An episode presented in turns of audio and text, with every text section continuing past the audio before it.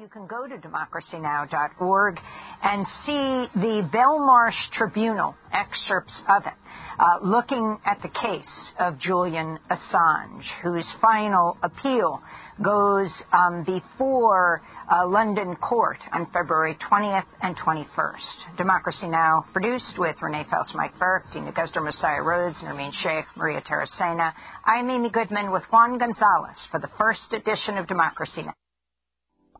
There's no one-size-fits-all puberty experience. If you're trans, intersex, or non-binary, know that you're not the only one feeling confused. For some intersex people, puberty may start later than age 14. You might experience some of puberty's changes and not others, and your body may or may not go through puberty on its own. There are medicines you can take to help your body start the process, like hormone replacement therapy. Some people decide on hormones or surgeries to help their bodies match up to their gender identity, or how they feel inside about themselves. Your gender identity is real. You should be the one to decide what changes you want to make to your body. If you're transgender or non-binary, you may find that your puberty hmm? experiences don't line up with your gender identity or how you see yourself. That feeling can be uncomfortable, scary, and stressful. If that sounds like you, know that you're not alone. There are medicines you can take to delay puberty for a while. They're called puberty blockers, and they work like a stop sign by halting the hormones testosterone and estrogen that cause puberty changes like facial hair growth and periods. Puberty blockers are safe and can give you more time to figure out what feels right for you, your body, and your gender identity. You don't have to have all of the answers right now. So remember, it's all a work in progress, and it may take time to figure out what feels right to you, but talking to a trusted adult and a nurse or doctor may help. Want to learn more? Go to plannedparenthood.org/teens. And you're listening to radio station WUSB in Stony Brook, broadcasting at 90.1 FM and 107.3 FM, as well as over the internet to the entire world at WUSB.FM. The time is 6 o'clock. The day is Tuesday. That means it's time for Off the Wall.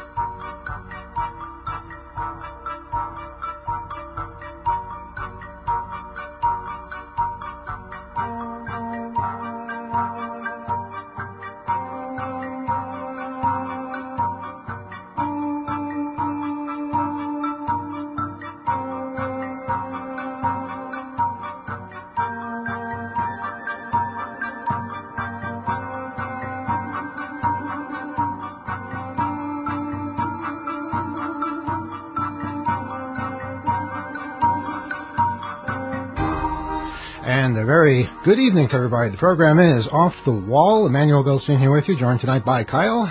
Hi, right here. Happy New Year. Happy New Year. It's the second day of January 2024, and a brand new year lies ahead of us. It's incredible. Is it?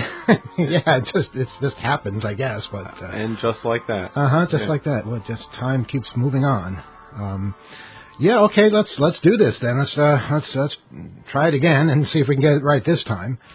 Um, I'm talking about the Mets. I'm talking about well, no, I'm talking about us as a human race. Actually, uh, maybe we can do a better job with the climate and um, with how we treat each other. Oh, especially that. What? That's I more. like that that's one. more important than the climate. Is is not hurting our feelings. Well, it should be right after the climate, maybe before, maybe the same time. Maybe they go together. Look, I'll take it at any rate. You know, maybe a, a happy climate leads to happy people.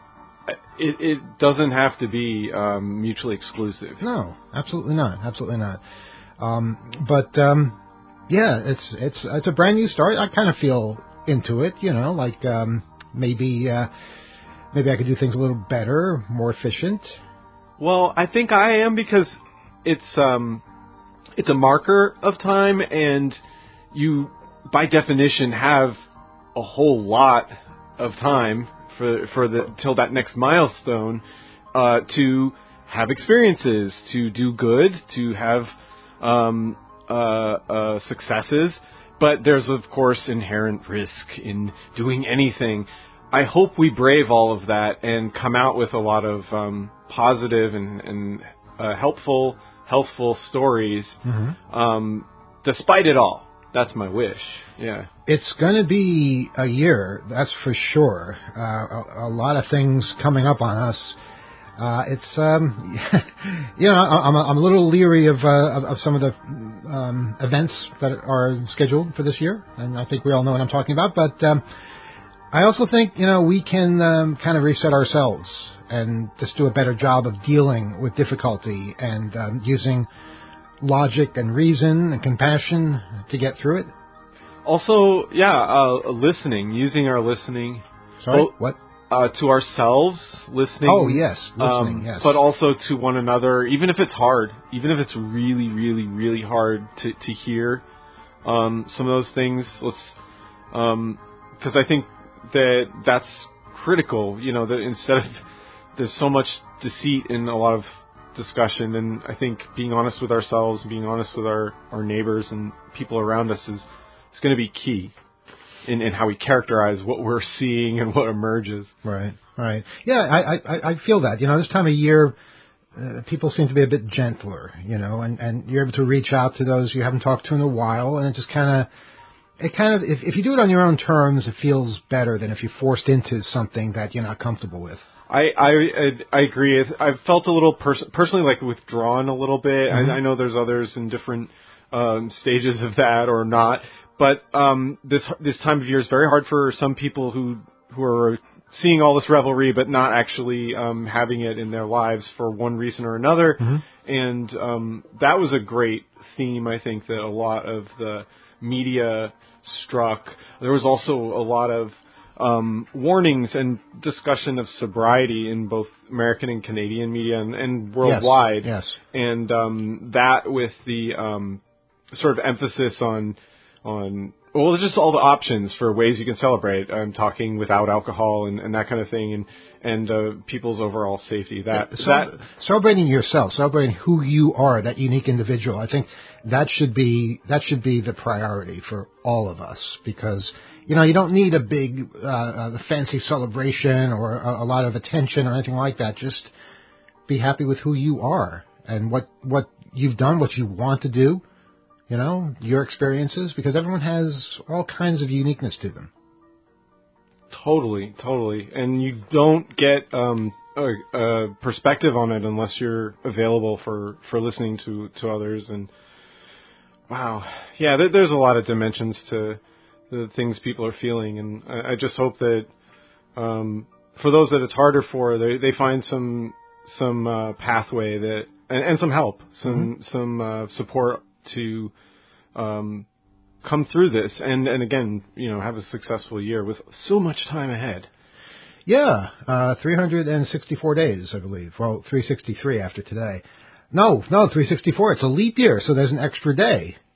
We've got an extra day, so um, yeah, let's make the most out of that. Are we on the air that day? No, why, we're never on the air on leap year. Why? Why is that? Huh? Because we'd have fun with you know a leap year show. Well, we're not. We're um, weekly, so it's it's a little bit harder. There's It's- less the odds opportunity. are one in seven, Kyle, and we do two radio shows. okay, Come you on. don't have to bring in That's math. two, two and seven. Come on, it's still. well, I'm math still- is my enemy. Math has always been my enemy. All right, it's never worked out for me. Early in the week, some people are still just adjusting. I have, I have issues. I have, I have a lot of things, a lot of baggage I need to unpack. Okay, so where where do we start to at least make part of this right for this hour for you, for me, for for our listeners? Well- we're we're ready.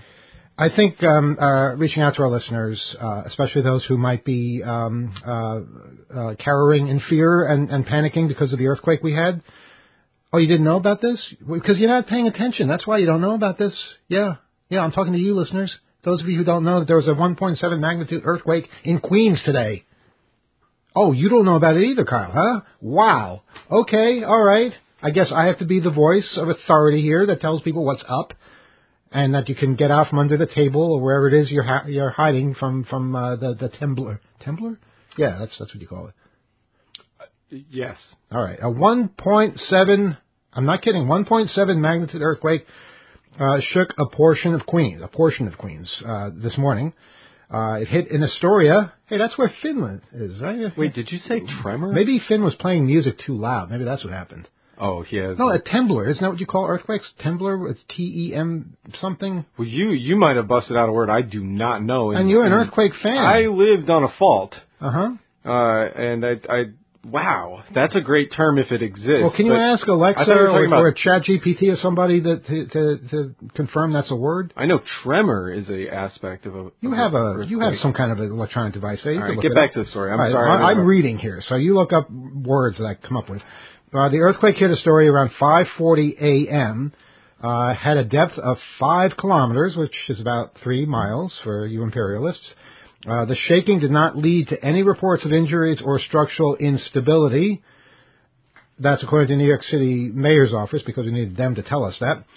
Um, there were no reports of traffic or utility services being impacted.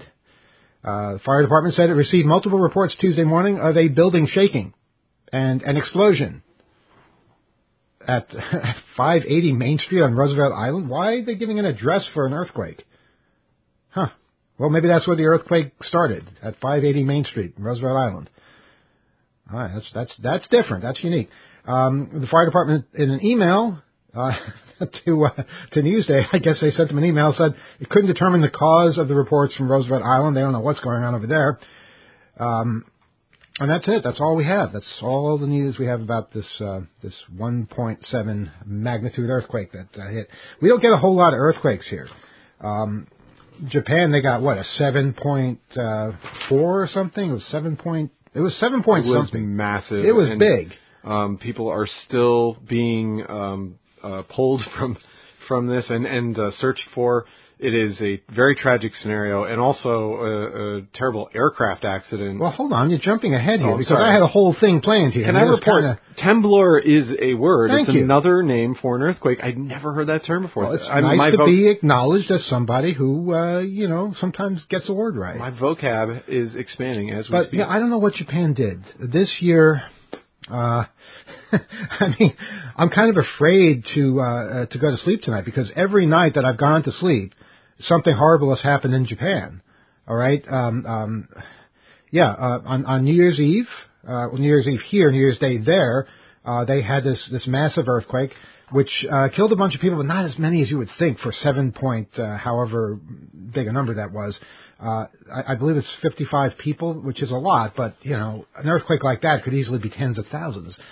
Uh, and then, then last night, looking at the TV, um, I see this report of um, uh, a, a fully loaded um, a, a commercial airliner crashing into another plane as it's landing, and both planes bursting into flames. And somehow everybody on the commercial airliner, and we're talking close to 400 people, got evacuated safely. Everybody. Uh, not so fortunate for the plane that uh, got hit by the um, uh, the airliner at full landing speed.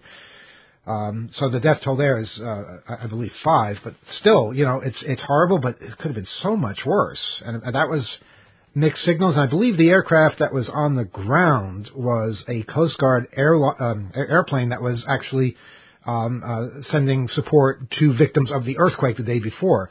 So, you know, I'm just a little worried what's going to happen today. It seems every day something in Japan so far this year is, is happening. Maybe just, uh, you know, let's give another country a chance for, for something, uh, some kind of calamity. Well, they're, they're, um, they're being, uh, pushed to very, very, uh, uh, crazy breaking points with a lot of these disasters, and the responses can make for hasty logistical enterprises, especially airports that share both commercial and, um, let's say, uh, governmental or um, NGO sort of uh, work. And I mean, this it's funny. This idea was proposed at an airport um, in Washington to turn um, to to take one of the military airports and use it, expand it for commercial use. But when you have a chaotic environment like that with different different timetables overlapping and stuff, and in darkness. It was a nighttime operations. I mean, you just you're going to run the risk of these types of accidents, and there have been a, a number of of these things that basically are uh, commercial activity inter um, rubbing up against a lot of these um, recovery efforts and and emergency response efforts. Well, well, uh, that's uh, that's it's been an eventful year so far, just in that part of the world, um, and and you know maybe it's um, somehow connected to the story that that happened later in the year about uh, the 807 collapsed Christmas cakes. Did you hear about this? No. Uh, yeah, 807 out of a total of 2,900 strawberry cakes delivered in the run-up to uh, Christmas were damaged on arrival, uh, sparking a uh, national backlash over in Japan. Uh, the company is known as uh, Takashimaya. Um, they uh, they said they had betrayed the expectations of many, and they were taking responsibility. Uh, it sounds pretty serious. Uh, the senior managing director, uh, Kazuhisa Yokoyama, bowed deeply at a news conference in Tokyo to show remorse. Yeah, that's a big deal. I, it is. It is bowing to show remorse. I can't remember the last time I've, I've done that. Uh, well, I think there's some CEOs uh, that could take a note from from that playbook uh, in many different realms. Oh, they, they never stop bowing. They, that's, they would be busy. We are owed so much bowing from oh, those people, and so much bowing, and and the politicians. It's just you, you would you would never see them standing upright again. If you, you never would. Yeah. Anyway, uh, Takashimaya, that's the company, said on Wednesday the cakes were made and frozen by Wind's Ark, a confectionery firm in the city of Saitama. A separate company, Yamato Transport, handled the delivery. However, an internal investigation has failed to determine why the cakes arrived in various stages of collapse.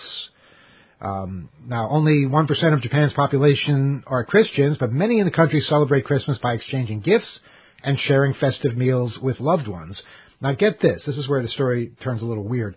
The colors red and white, as in a strawberry cake, represent celebration. Did you know that? The colors red and white. And, and, and that's why a strawberry cake works. That's the tradition right there. It gets weirder. Aside from cakes, do you know what the Japanese also have on Christmas Eve? No. Kentucky Fried Chicken. No, they don't. Yeah, they do because it's red and white. The labeling is red. That's all it took. Are you kidding? That is all it took. So, so if you're in Japan and you're wondering why people are eating KFC on Christmas Eve, it's because red and white represent celebration. And, and I don't know if they picked those colors on purpose but they're getting a payoff for it. Well, the flag is red and white. Is the flag red and white? Yeah, I, I guess it is. The, yes, don't make me look stupid here. I don't know. Plan, you're stating it like it's a fact. The Japanese flag. I know, is, I know it's got a big ball in the middle of it. Correct. I'm just not sure of the colors. Um, yeah, so um, colors matter. You know, if, you want, do. if you want to show uh, uh, um, solidarity for Palestinians, you know what what what what food you uh, you display? No. Watermelon because those are the colors of the Palestinian flag. Okay, black, red, and green. Yeah, isn't that something? That is that is interesting. and you wind up offending other people but if you if you have a, a big slice of watermelon. Of course, this time Well- of year it's hard to do that, but uh, look out over the summer. Well, food can be expressive and political, and you just have to you have to accept it. I'd like more examples of this. Well, it, it is important, and it can be a, a statement. There are places in the world where um, that is how certain movements can um, can find kinship and and community.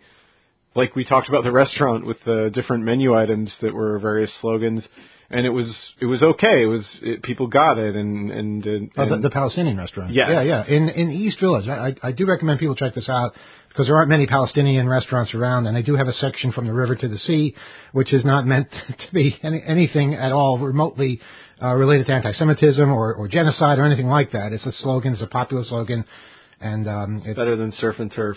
uh, it is. It, it certainly is. Um, okay, you know, uh, let's let's focus on, uh, and uh, of course, I hope everybody in uh, Japan recovers from uh, whatever um, um, um, traumatic experience is going on, whether that be earthquakes, plane crashes, or collapsed cakes. Uh, I don't know this this uh, this year so far. Um, So wasn't there like a, a stabbing? Oh no, that was uh, Korea. But there was also an assassination last year. There's there's been some harrowing. wait, there was stuff. only one assassination last year. Um in Japan, I think. Yeah, Oh, there was. Yes, you're right. There was an assassination in Japan, Yeah. which is rare, using using a gun. it was. But yeah, I, was I heard scary. I heard the opposition uh, um, uh, candidate, uh, uh, politician, was stabbed in, I- in I South it- Korea. Yeah, it was South Korea. Um, but Unfortunately, that's all the details we have on there's that. but- that's all new Yeah. new events. But it's yeah, be beware, and I, I hope that things are righted. yeah, let's let's let's let's turn it local. Let's turn it local. Oh, I'm ready. Yeah, uh, you know, okay. Occasionally, we we spend a lot of time uh, uh, critiquing, finding fault, criticizing, you know, um, condemning. We, we we do that, and there's a lot a lot of material. I'm not, I don't want to be doing None that. of us want to. I re I sincerely don't. We try to enjoy it when we do it, though, but we don't want to. And it's played. Come on, George Santos, that was a gift from heaven. I don't know about gift. That's a little. That's a little bit much. For for people who, well, very okay. generous. It, it was it was funny, but he's he's gone now.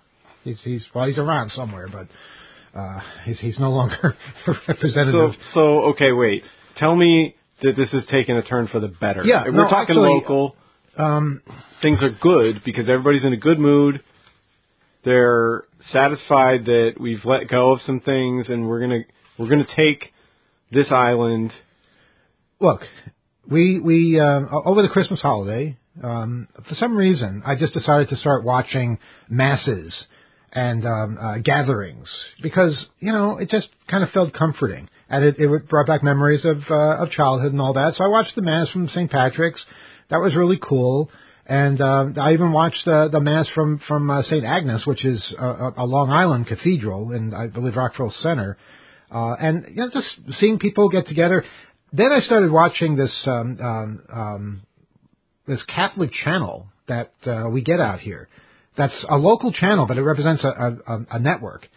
And somehow it just watching that and and, watching um, uh, the Archbishop of New York, Dolan, uh, they just seemed human. You know, they they had a sense of humor. They were uh, reaching out to people and uh, self-denigrating all that. And it was just there was something about that that was refreshing. Yeah. You know, and it kind of like you know the Pope saying things like you know LGBTQ plus people are welcome and, and and and should be respected and all that. Things that you do not expect from religious leaders. Now, I'm not saying they have all the answers. I'm not saying uh, this is the way to go or anything like that. But it's good to see some positivity. It's good to see some some um, uh, uh, attempt to bridge gaps that have existed for far too long.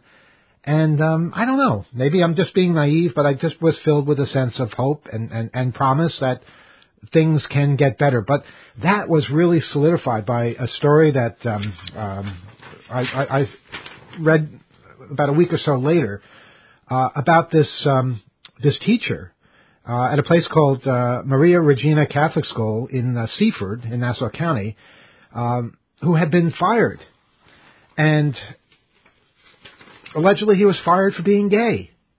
You know, the kind of thing you would expect from the Catholic Church of of years past, at least. What happened in Rockville Centre, outside the the uh, previously mentioned cathedral, St. Agnes, was a rally of hundreds of people in support of this guy. And you know, normally when I see a bunch of um, of, of parents rallying outside some kind of institution, it's it's it's usually something that I shudder about. So it's usually you know uh, they're trying to get a book banned, or they they don't like a particular um, uh, person, or something that just seems reactionary. And uh, in this case, it was the exact opposite. All these people, they really, really got it. They really understood that um, uh, this was the wrong decision. Now, this kid, uh, known as Jameson, according to this Newsday story, uh, is struggling to understand why his third grade teacher, Michael Califano, will not be in his classroom at Maria Regina Catholic School in Seaford when he returns to school on Wednesday. It was last Wednesday. He's not alone. Uh, Califano said he was fired by the Diocese of Rockville Centre for not following a Catholic lifestyle and Catholic ethics after pictures from his boyfriend's Facebook page showing the two men kissing was shared by an anonymous whistleblower with the Most Reverend John O. Barres, Bishop of the um, diocese. Um, Jameson, eight years old, said you made the wrong choice, basically condemning the, um, the, the, the church for doing that, or the uh, the representative of the church for doing that. Um, more than 100 parents, students, and faculty rallied in front of St. Agnes, urging the church to reinstate Califano. Jameson's mother said her family is heartbroken over the decision, which came a week after Pope Francis announced he would allow priests to bless same-sex couples. Uh, it's just not right. It's 2023, almost 2024, and it's a disgrace that we even have to have this conversation right now. He's the best teacher. He's been Jameson's teacher for three months so far, and he's changed my son's life. He's patient with him. Jameson struggles in the classroom, and for the first time, he actually wakes up and he loves going to school. Parents stressed that school officials uh, did not want to fire Califano, but were overruled by the bishop. For privacy reasons, we do not comment publicly on person- personnel matters, uh, but we can say that the school did not end Mr. Califano's employment over his sexuality, said Sean Dolan, uh, who is a spokesman for the diocese. And um, uh, apparently, very few people believe that's true. Uh, the crowd Friday chanted for the teacher's return and held signs reading "God loves Mr. Califano, and so do we." Uh, if you if you saw any of the reports on uh, News 12 or Newsday TV or even local news, you would have seen a, a bunch of kids chanting "Love is love." I mean, this is the kind of thing that they're they're trying to prevent in Florida, and you see how amazing it is when it actually happens here when people speak out for justice and and basically realize that um, uh, people are people and condemning anyone for their lifestyle is wrong. Now, it's it, it's incredible because um, there are so many comments here I could read. Here's one uh, from uh, Aaron Lohman, uh, an NYPD sergeant from Seaford, who said he plans to pull his six-year-old son Connor from the school if the diocese doesn't reverse its decision. Yeah, a cop saying this. This is black and this is a black and white issue for me. He said this is a hard line in the sand. I've always been an advocate for LGBTQ rights and treating people as people, and I want my kids to hold that as a value as well. Think about this. You know, a cop from Nassau County who's who has this kid in a religious religious school. Would you believe that you'd be standing in solidarity with somebody like that, saying, "Yeah, you get it. We're on the same side here." I have to say, I would have doubted that in the past, and seeing a story like this gives me hope. Yeah, that's so um, really heartwarming, and it's the right choice, as that uh, student reminded us. Um, Jameson. Jameson, in, in contrast to the way this bishop had ruled, and I, I think that the leadership um, uh, direction, it's one part of a really giant institution. So um, statements by the Pope have been encouraging, but even if they're not enough, I mean, if you're part, if you grew up around that, you would pro- and identify um, with that community, you would be saying this. This is probably the minimum. This is not enough. Um, so much more is deserved. But it's something. it's something, and we really need to uh, we need to um, um, basically acknowledge that. Well, right, and the acknowledgement is, um, you know, hearing this and and really pointing out that it it is the the kind of thing that leaders do, the the way um, this stuff should be handled, and I think that the attitudes of students have changed. A lot of people growing up didn't have that experience with their peers, and that creates really really difficult situations later on. Um, I think in uh, later later schooling and the way um, uh, people develop and uh, are socialized, and it can be incredibly harmful. So creating healthy um, ways of thinking about it in contrast to the ways it was handled in the past, I think, is really crucial in in a lesson. And of course, for a teacher, what better role do they have than to um, you know create and shape learning, you know, um, and and help people grow. Mm-hmm. And if you don't, if the church has try is taking a step in this direction, it wants to uh, uh, embrace people and have positions and and uh, uh, positions of stature for these people, um, then we need to kind of follow suit. And that, that may be hard for a very large institution like this, but public outcry is, is critical in helping shape that in places where um, they're maybe not getting the message in, internally. And um, I just think with the church, like they, they have gone in a direction of not creating uh, a place for for queer people. We've done years of that, and it it, it only suppresses and and creates the cir- circumstances around deviancy and um, and and uh, and bad choices mm-hmm. with their own ranks and, and and temptation and stuff. And I think that this is a, a point that should really really be explored deeply because um, this is about truly welcoming all people, and, and that's what I'm really heartened by going forward. And that that, that message of welcoming all people um, applies to everybody because you know I, I know a lot of us aren't religious, um, but we have to acknowledge that there are religious people out there, and if their religion is a positive one that welcomes people or is at least trying to change so that it can do that, we need to say yes, that is more more of what we need for the people who who are religious in this particular uh, manner, um, and something like this is a good thing. There's nothing wrong with acknowledging that and saying that, and you know that's why I always feel better when when um, a, any particular religion is open to outsiders or open to criticism or open to change because that tells me that a lot of people will be will be coming with them and changing with them, and um, it's a healthier society. It's, it's it's really a very positive thing, a very necessary thing. And you know, you look at other states that are doing the opposite and, and trying to condemn people who are different and wanting to go back to the way things were. It's just so wrong. Seeing this, seeing people um, uh, basically acknowledging our uniqueness, our differences, uh, and, and, and moving forward and, and being a bit progressive, that is something that um, we all benefit from in, in one way or another, I think.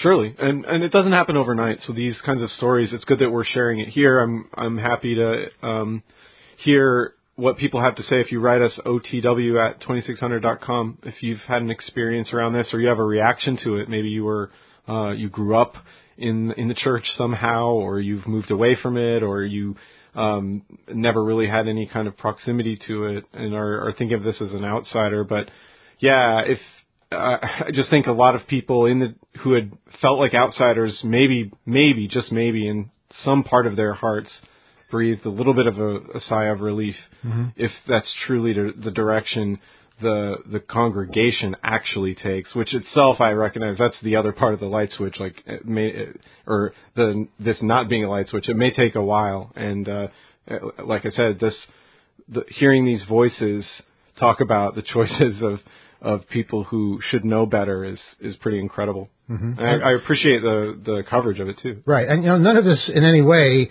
uh, is is minimizing the scandals of the Catholic Church. Of course, those those exist; those are still there. Those have to be dealt with. Well, that doesn't mean you can't acknowledge positive steps that are unrelated to that. I, I yeah, that to me it's just all the more reason why yeah, like their hypocrisy in this is all the more reason why there's much to be atoned for and some real reconciling about how how these um, how they will um, behave or how they will lead the community and um, and and shape the the way that um, people interact in, in in their eyes instead of condemning things that they themselves were clearly having uh, a lot of trouble with. Yeah. And, and grappling with. So. And check out the uh, the channel too, whatever the channel is. I think it's channel 29 on Optimum it's you know it's not what you expect, and that's something that surprised me uh, because I, I was watching these various masses from different places, but I also got a snippet of some of their other programming. There's there's this um, uh, priest on there who is hilarious, who does a cooking show. I'm not kidding, and it's just it's it's really funny and and kind of reassuring to see people not take themselves so seriously who are religious. Uh, so that's um, you know we could all use a little bit of that, I think. Yeah, I think uh, the the people's use of video conferencing being so prevalent maybe has let people feel a little bit more comfortable in um, you know hiccups in production and just actually sharing and mm-hmm. getting it, the message out instead of being polished or or or whatnot. But the the poli- the p- production values are pretty incredible. Even you know what they're able to do, and and um, yeah, this the sort of self-effacing humor and stuff I think does is very disarming and and um, and help helps people um, get a window into that world if they they hadn't seen that before. What's that TV show we've been watching? Somebody somewhere is that the right name? Yes. And, okay, I always get the, the, the name wrong. Uh, that is a great show. If if um, if you have an opportunity, I think it's on HBO or or Max or one of those things. Uh, it's basically about uh, people uh, of all kinds of um, uh, gender bending uh, uh, lifestyles uh, who also are into the church, and they kind of define it themselves. And it's really interesting to see how that works, and getting to realize that there are a significant number of people uh, who are religious, but at the same time would not have been welcomed into any religion, say, a hundred years ago. Uh, so it's it's kind of uplifting to see that happening. Yeah, I love that story. Just in letting love exist in its many forms and hearing that that people do exist alongside those communities, and um, they're either understood or or um, or they they um, navigate it mm-hmm. um, in the quiet. But it is it is wholly a, a side of our community that we gotta we have to appreciate and hear more about. Yeah, it's not a documentary. It's a it's a comedy. In fact, uh, Murray Hill, a, a famous uh, comedian, is in that as well, and uh, it's just it's, it's awesome. Uh, somebody right. somebody somewhere. So, yeah, check that out. Okay, uh, more local news uh, of a kind of an uplifting nature. Uh, not religious this time though. Uh, dozens of sites could become eligible for recreational cannabis shops in Riverhead if the town board adopts a new zoning recommendation from the municipality's marijuana advisory committee. The committee has pitched allowing the pot dispensaries to be located within 1,000 feet of homes along the town's major commercial arteries. Uh, currently, the zoning requires the shops to be uh, a thousand. Wait, that's the same thing. A thousand feet away from residences. Um, okay, uh, they also have to be a thousand feet from schools and libraries, 500 feet from town facilities, playgrounds, and churches, and 2,500 feet away from each other. okay, since you can't be too close to another dispensary. Uh, the new recommendation doesn't put any limit on how close shops in the commercial areas could be to the homes if the shops meet other zoning restrictions. Um, so the current zoning, the one that exists right now, uh, leaves five sites available for dispensaries. Uh, five sites, and um, the revision uh, would increase that from five to 144. Which, when you consider how big Riverhead is, we're talking about the town of Riverhead, not the village. Uh, five locations in the entire town is insane. Um, 144, yeah, that seems a little bit more in keeping with sanity. Um, the Marijuana Advisory Committee recently went back to the drawing board to look at zoning after pushback about a lack of available shop sites from the town's Business Advisory Committee and marijuana entrepreneurs who are eyeing property in Riverhead. Uh, the um, the state adopted regulations that went into effect in October under which potential recreational marijuana store owners can file an appeal if they feel a municipality has unreasonably impractical zoning or other requirements, and they sure do. They sure do. Um, under the regulations, applicants who feel thwarted by local processes can appeal to the State Office of Cannabis Management. The uh, town board adopted this recommendation uh, for, um, uh, or, or hopefully, the town board will be adopting uh, the recommendation for less restrictive uh, zoning. Uh, but those um, those five um, locations are in Wading River, Calverton, Riverhead Village, Aquebogue, and Jamesport. Uh, and that would be it for the entire town of Riverhead. So, that, you know, I, I don't get this. I don't get why you have to be a thousand feet from a house, uh, why you have to be 2,500 feet away from each other, why you have to be uh, a, certain distance from a school or a church or a dance studio. I, I, you know, I just would like somebody to say, what is your concern about having a dispensary you know, a place where people are not smoking, by the way. It's the one place you can guarantee people aren't smoking because there are people there to make sure that doesn't happen. Uh, what is the concern? Yeah, and I think the proximity to one another is the the biggest one that I think is kind of I don't know what they're protecting. Maybe there is some real logic behind it, but do you really I mean, are you better off with these things spread out or if they were in one spot in the middle of town or like I don't know, adjacent to um some cultural center, but in a cluster of a couple a couple places, it would be contained and there would be like competition. Some of the best places that I've been to recently are in areas where there's a bunch of different places all right around each other. And I think that does an incredible um, service to people seeking out those products because the prices are just unbeatable. Like it's incredible what um, pressure uh, an an avenue of a couple stores that are competing with the same type of product. Well, let's just update people because uh, you might see some stories about a second dispensary on Long Island opening in East Farmingdale.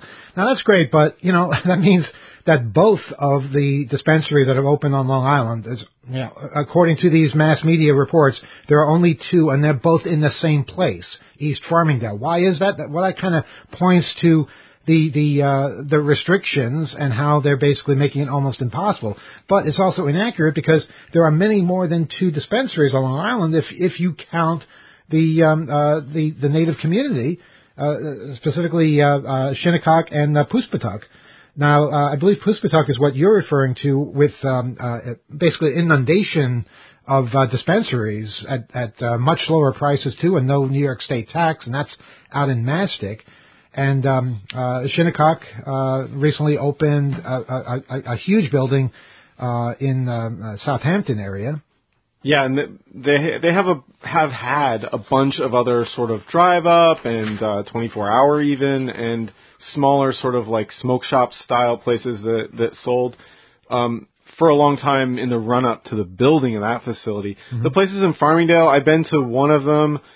I just, I mean, they are state retailers, but some of the prices, like some of the uh, quantities and and um, uh, types are hit and miss of flour and things that you might want, and it's incredibly expensive compared to some of the other options that you mentioned.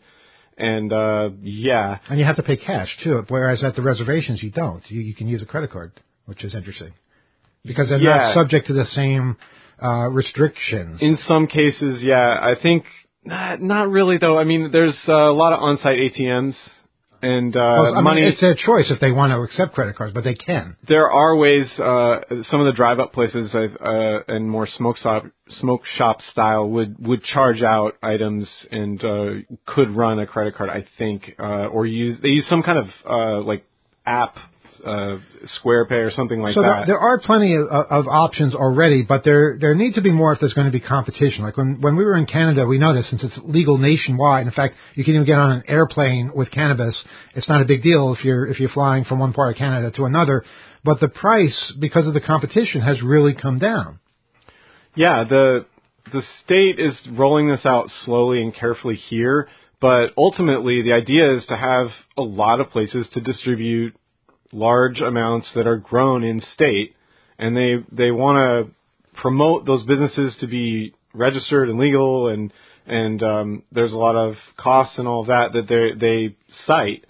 but it is taking a long time, and, and there's gluts of of supply that was was discussed over the summer, and the state board has done um, growers mark showcases and different other kinds of licenses. So they're they're trying, but it feels very very slow. They're for a lot trying. It's it's kind of inept, but you know, there's a lot of pushback from from the more conservative parts of, uh, especially Long Island. All of Nassau County opted out, thanks to uh, people like Bruce Blakeman. I'm not going to get into that right now. Uh, but um, uh, in Suffolk County, there's only four towns that are allowing retail pot sales: Babylon, Brookhaven, uh, Southampton, um, and, and Riverhead.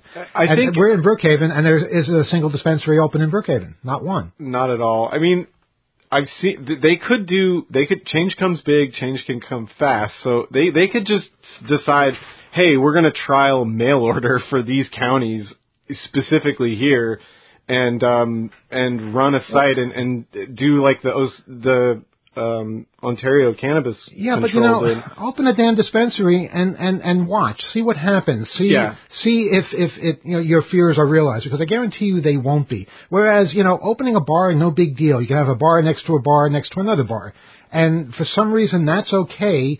Uh, even though uh, you know, alcohol makes people do all kinds of horrible things that that marijuana does not.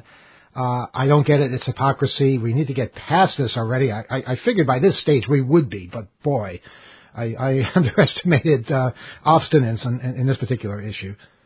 Yeah, they got to get these places open so that they can get their cost structure right enough to be selling bulk and really moving weight. Because this like prepackaged, tiny quantities, all this like running out of stuff, it's just kind of crazy. I they got to get past whatever was grown, whatever a year or two ago, and get these places open.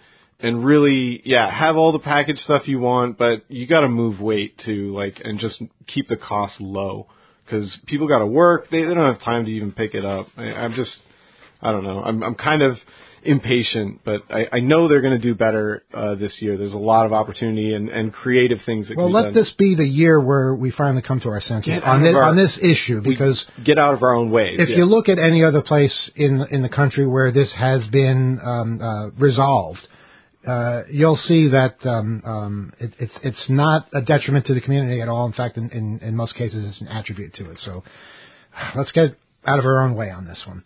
Uh, okay, so I, we have uh, listener mail. Do we have time for this? Um, okay, we've got um, let's read this one here. Uh, this is from a listener, I believe, out in the Poconos. Okay. Uh, dear Ian K., I have no strong feelings for or against coyotes. Are we talking about coyotes? yes.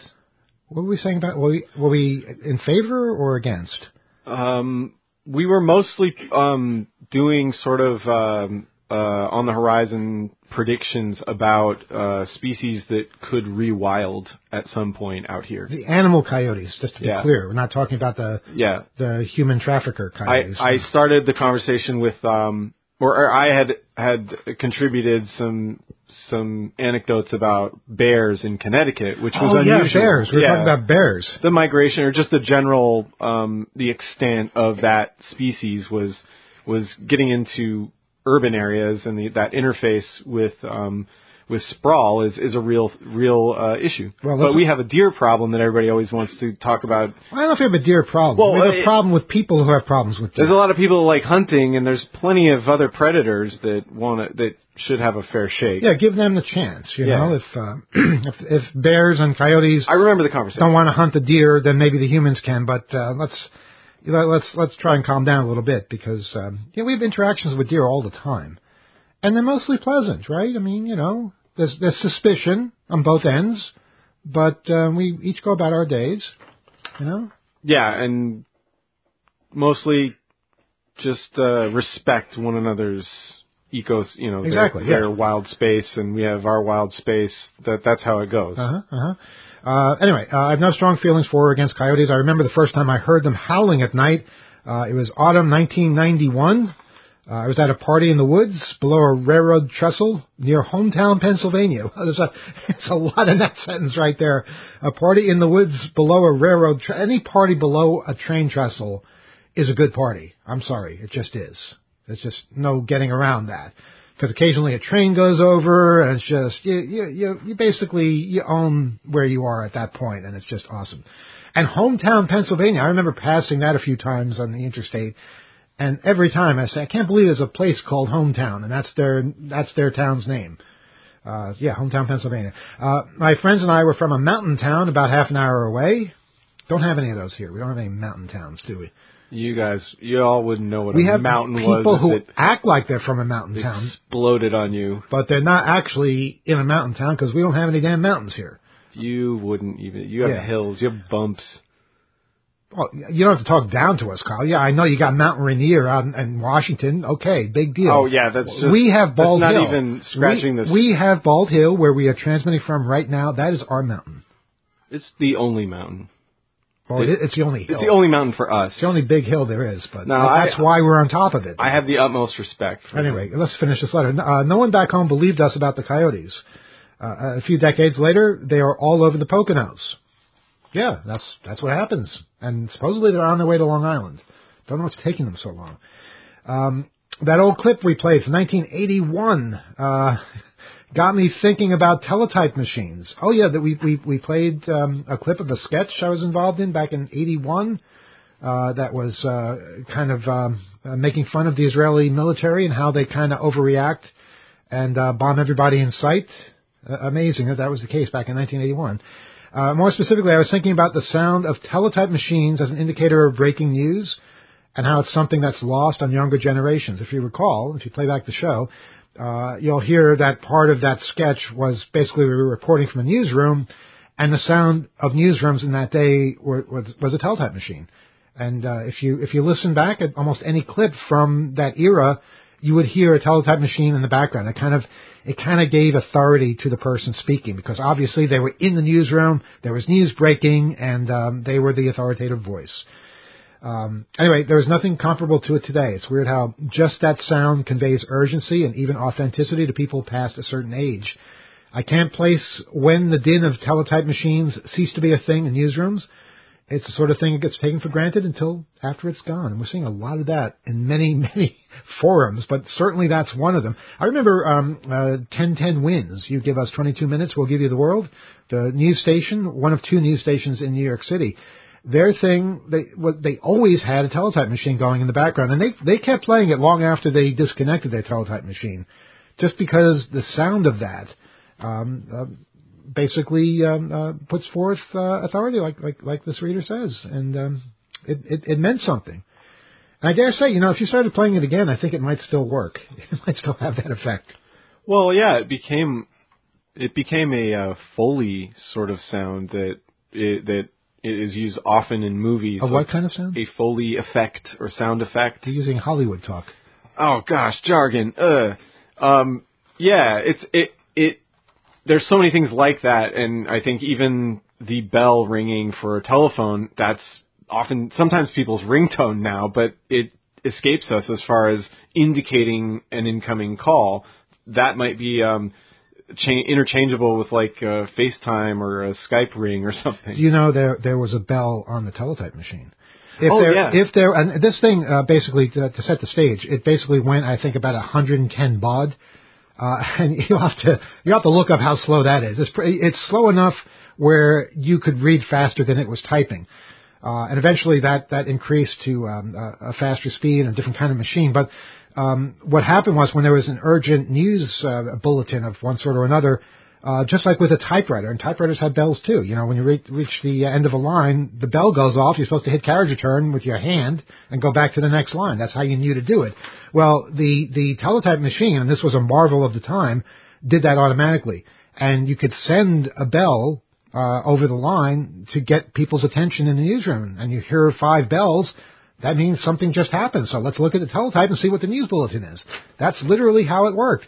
And then those 110 baud machines got replaced by um, dot matrix machines that went faster, and eventually they went so fast that they you couldn't read them as fast as they were they were typing. And then they just got rid of that altogether. Yeah, then it turned to RSS. yeah, um, uh, the the interesting thing about it is the that context and movies, those effects I was talking about, that's actually how people get conditioned even if they didn't grow up with it, to understand what it means Mm-hmm. because we we retell stories in our culture and it comes back around. People, if they've seen enough media over the years, they then understand that sound I means think that. I think that's something that we should try to preserve. Just like many people now with their cell phones, they have analog phone ringing as their ringtone.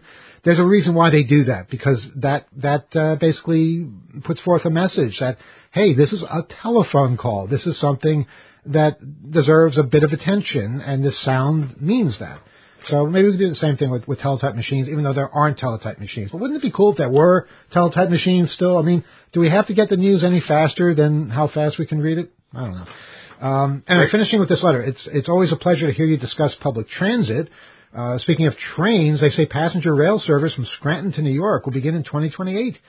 I'll believe it when I ride it. Thank you, T.L. Jordan, for that uh, wonderful letter there. Thank you. Um, and um, yes, uh, they will be reintroducing uh, uh, train service from Scranton, Pennsylvania to New York, I believe. We've seen so much improvement in, in mass transit, in um, um, uh, national train travel. So much more to go. But again, let's acknowledge the good that has happened so far. Infrastructure bill is really paying off, and I just hope we see more and more of that.